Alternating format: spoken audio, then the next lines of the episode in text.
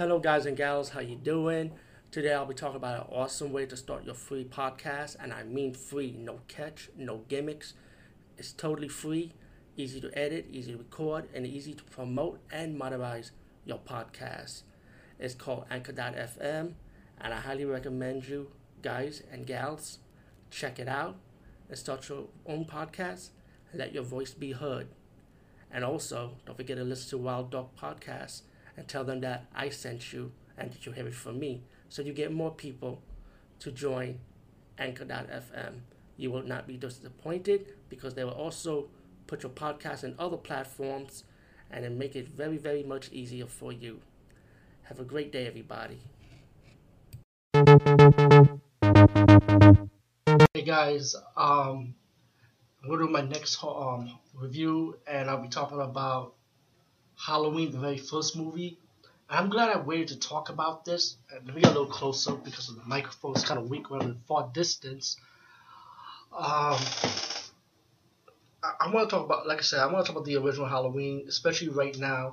Again, if you look at the case, I'm reviewing it with the original artwork, with the Blu-ray, the black with the black label on it, the deluxe edition, or the all the collector's edition of the 10 disc, whatever you prefer.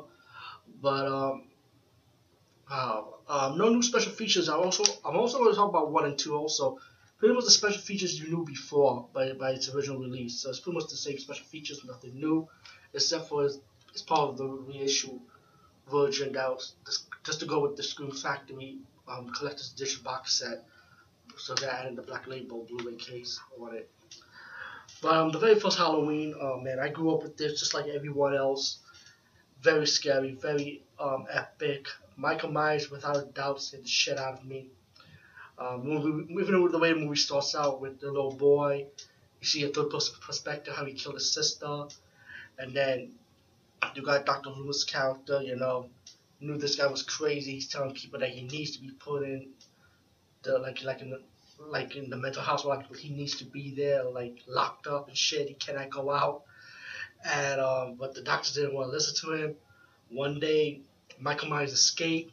He learns to drive a car. When you young, you just got scared how the music is and how it, how Michael Myers just climbed into the car like a spider. And um, but when you start growing up and you see this movie again, you you ask yourself this question: How the fuck do you learn to drive a car? you know, but still, it didn't stop you from being scared, you know. Um, then to get your scene when Dr. Loomis went to Michael Myers' room in the hospital, he trashed his plate and he wrote the word sister on it. And and you be wondering what does he mean by that, you know. As, I know when the movie progressed, you start realizing he's probably going after the girl because the girl was his sister, you know. So Michael Myers starts stalking these three girls pretty much, and of course the middle girl played by Jamie Lee Curtis, um, Strode um, you find out that she is Michael Myers' sister, you know, and and they start having creepy moments where you see Michael Myers stalking her, and you have the friends, you know, like they're like party type of people that like to have fun, they're young, and they have this uh, objective objective on Halloween that hey, I'm gonna spend time with my man, we're gonna party, but then the two girls have babysitting duties to do. Know, as the movie progress, you know, Michael Myers start killing them and um, killing them one by one and killing whoever gets involved, pretty much, or whoever stands in his way. Um, while you got Dr. Loomis still looking for Michael Myers.